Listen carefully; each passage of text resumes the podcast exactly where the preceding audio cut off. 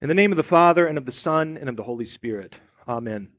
During the season of Advent, we heard about the ministry of John the Baptist and how he was preparing the way of the Lord to come and to do his work of the Holy Spirit, the, the work of baptizing with the Holy Spirit and with fire, the work of gathering the wheat into the barn and burning the chaff. He had been pre- preparing to announce the coming of the Messiah his entire life since John's conception, this is what it was said of him, is that he was to prepare the way of the Lord. So you can imagine that John was raised with this understanding that this was going to be his job whenever the time came. That he was told about the Messiah who was to come, that this was pronounced uh, at his conception and then at his birth. You are going to prepare the way of the Lord. You, my child, his dad said, shall be called a prophet of the Most High, for you will go and prepare the Lord in his ways. So he knew this all, the, all of his life. And think about it. He, he probably had about 30 years to mull this over. And you would think that he had probably something prepared to say whenever the Messiah did come. But the day that Jesus came to the Jordan River, words escaped him. Jesus stepped down into the water with John, and boy, did that make it awkward. Have you ever wondered about why Jesus was baptized and it still kind of doesn't make sense to you? We spent about 45 minutes in Bible study this morning talking about this topic, and I'm, we probably came out of it more confused than ever. But if it's confusing to you, you're in good company because John was confused by it. He was perplexed. It didn't make good sense to him. And when the baptizer asked Jesus about the arrangement, he said, Lord, you should baptize me. And you come to me to be baptized?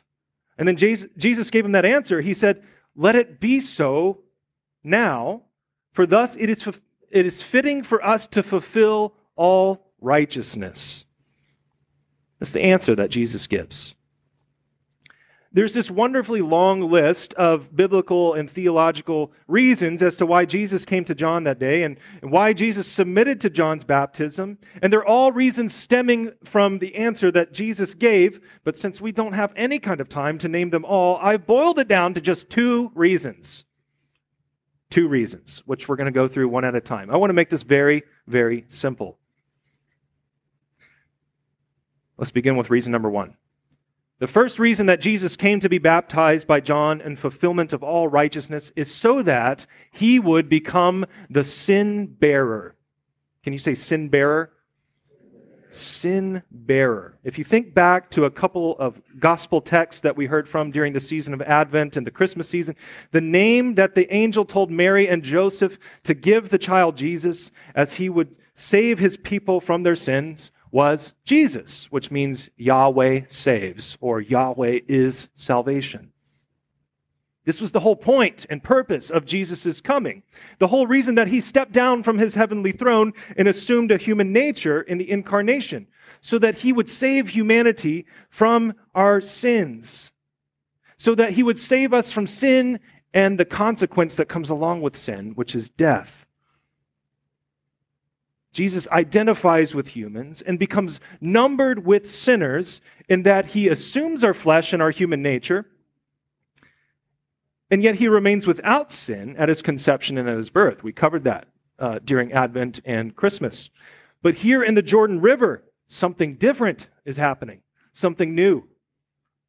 The pure and spotless Son of God, the one who is altogether without sin, comes to a baptism of repentance and steps into the river to be numbered with sinners.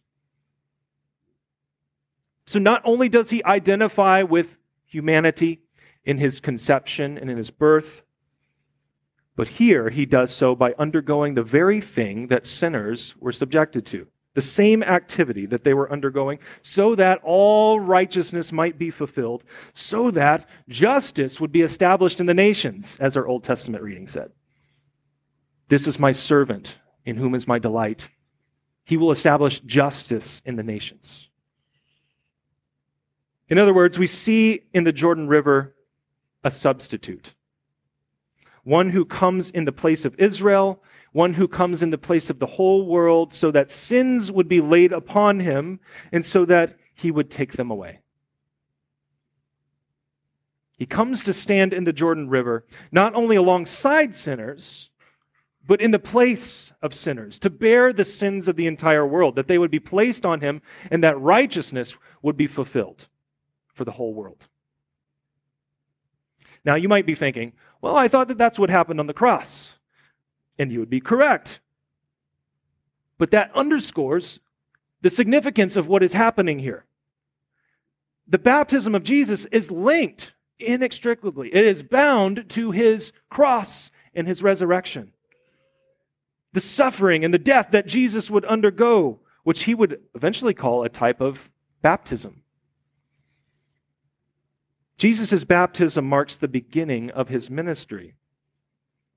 So, in other words, this is him, this is Jesus, the Son of God, stepping into that office as the substitute sacrifice for sins. This is him beginning his journey to the cross and to the empty tomb where he will deal with those sins once and for all. And thus we see that the Holy Spirit descends in the form of a dove upon him to anoint him for this task of sin bearing, to bear witness to the world that this is the Christ, this is the Savior of the world. And we hear God the Father speak from heaven and place his stamp of approval upon the Son for this work of sin bearing. Well, it's not completely intuitive whenever you read this passage and you don't look at that and immediately think, huh, well, Jesus is getting baptized because he's bearing my sins. That's not what you think, right? So, how does Scripture make these connections for us? How does it all fit together? Let me point out just a, a couple of key passages surrounding this event so that we can kind of put them together. All four of the Gospels have an account of Jesus' baptism. That's something worth considering. It's in John's Gospel, which you will hear from next week, we're told that John the Baptist had a major epiphany after he baptized Jesus, and he saw and heard the triune God in action. He came to realize that not only was Jesus the Messiah, as he fully anticipated, but he was also the Lamb of God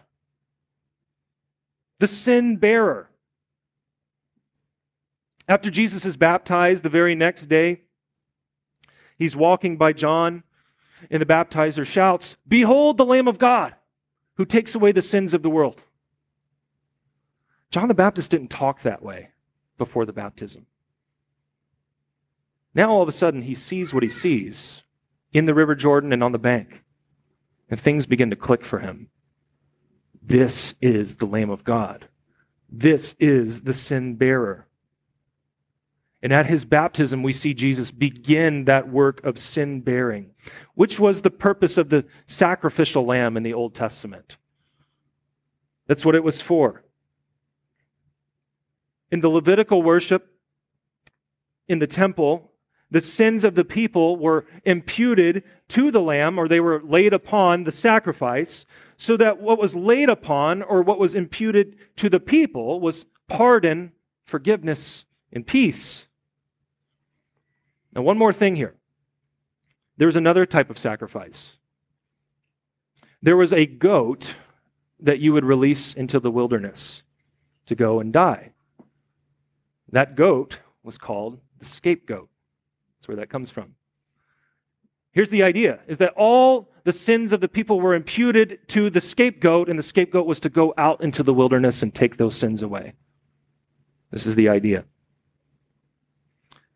Where did Jesus go immediately after his baptism? Into the wilderness to do battle with Satan, to overcome our sins, and to defeat the devil. He is the sin bearer who is baptized to identify with sinners and to take our sins upon himself. So that's our first reason. Jesus was baptized to become the sin bearer. So that leads us to our second reason. Why Jesus came to the Jordan River to be baptized by John? To be the sin bearer. And that means that the second reason is this it is to make your baptism effective. Why does holy baptism do what it does? Because Jesus Christ is the very content of baptism. It is Christ, the sin bearer, standing in the baptismal waters for sinners. And as you have been baptized into Christ's name, you have been given over to his death and his resurrection, as our epistle lesson says. Baptism works forgiveness of sins, it rescues from death and the devil, and it gives eternal salvation to all who believe this. Why? Because Jesus Christ first underwent baptism for sinners, and he connected it to his death and his resurrection. He stood in your place in the river so that as you have been baptized into him, all the blessings and eternal life and salvation that he won for you in his cross and his empty tomb have now been handed over to you. They have been handed over to Joshua today. In baptism, a glorious exchange takes place. Jesus receives your sins upon himself as the scapegoat who would take your sins away. And in your baptism, you receive his righteousness as you, as you have put on Christ, Galatians 3. You have put him on in his perfection. And the implication is this whenever God the Father looks at you as you are standing in Christ, he does not see your sins because they have been drowned in the Jordan River. They have been taken out into the wilderness. They have been paid for on the cross. They have been buried in Christ's tomb, all connected to your baptism. How else can I praise your baptism? How else can I describe it to you in the highest of terms? We Lutherans talk about baptism all the time. I get it. Every time we see water or we see a leaky faucet, we say, Praise God. Because baptism is not just significant for our past, but also our daily lives as it empowers us every day to live in the newness of life. That is our identity. We sang it. I am a child of God. Why? Because He has adopted you in His family. He has given you the new birth of water and the Holy Spirit. And the newness of life that we have is lived from that righteousness that Jesus gives to us, his own righteousness. Martin Luther advocated that we remember our baptism daily. Whenever we wake up, whenever we fall asleep, we may do so by making the sign of the cross. If you see us doing that in the worship, that's why we're basically marking ourselves as I'm baptized, calling upon God's name, the name of the Father, Son, and Holy Spirit, doing things like reciting the Apostles' Creed, things like this. It should be a big deal to us. It should be central to our identity. Listen to what Luther says in the Large Catechism. I love this. He says, Do you think it was a joke that when Christ was baptized, the heavens were opened and the Holy Spirit descended visibly and everything was divine glory and majesty? Do you think that was a joke? So we as Christians cannot look at Jesus' baptism and shrug our shoulders. In it, we see the saving action of the triune God revealed. God the Father speaking from heaven, God the Son standing in the place of sinners, and God the Holy Spirit anointing the Son for this task of sin bearing. And what the Father says from heaven is profound. He says, This is my beloved Son, with whom I am well pleased. That very pronouncement has rendered a complete identity change for you. Because Jesus stands in the waters for you and in your place, because he has borne your sins and suffered the wrath of God for you. All righteousness has been fulfilled and handed over to you in the waters of your baptism. And in those waters you have been united to the Son, with whom the Father is well pleased. And whatever is true of the Son is true of you as well. Whenever God the Father looks at you, he says, This is one with whom I am well pleased not because of your works and merits, but because of Jesus' works and merits, his perfection. It's yours. You please him because you are connected to Jesus Christ, the sin bearer. And in those same waters, he has anointed you with his Holy Spirit. As St. Peter said on Pentecost, that baptism gives the Holy Spirit, Acts 2 38. The same Spirit who hovered over the waters at the creation of all things the same Spirit who overshadowed Mary at the conception of Jesus, the same Spirit who came upon Christ at his baptism, the same Spirit who raised Christ from the dead, the same Spirit who was poured out on Pentecost has now been given to you, so that you, by daily contrition and repentance, would have all of your sins and your evil desires drowned and die, and so that the daily new creation that you are in Christ Jesus would be brought forth. You mean to tell me that water did all that for me? It wasn't the water, but the Word of God in and with the water. And whenever God's Word is combined with water, it becomes for us a life giving water, rich in grace, and a washing of the new birth in the Holy Spirit because Christ, the sin bearer, stands in that water with you. So let's boil it all down once more. Why did Jesus go to the Jordan that day? He went to be the sin bearer. And he went to make your baptism effective. That's it. If you can keep those two things straight, you've got all that you need to rejoice in Jesus' baptism today. And hereafter, because it was a baptism in which Jesus came to stand in your place, to be numbered with sinners, so that you would receive all the gifts that he won for you in his cross and resurrection, the gifts that he delights to hand over to you here and now through his word and at his table. So let us call upon his name, the name that he placed on us in holy baptism. In the name of the Father, and of the Son, and of the Holy Spirit. Amen.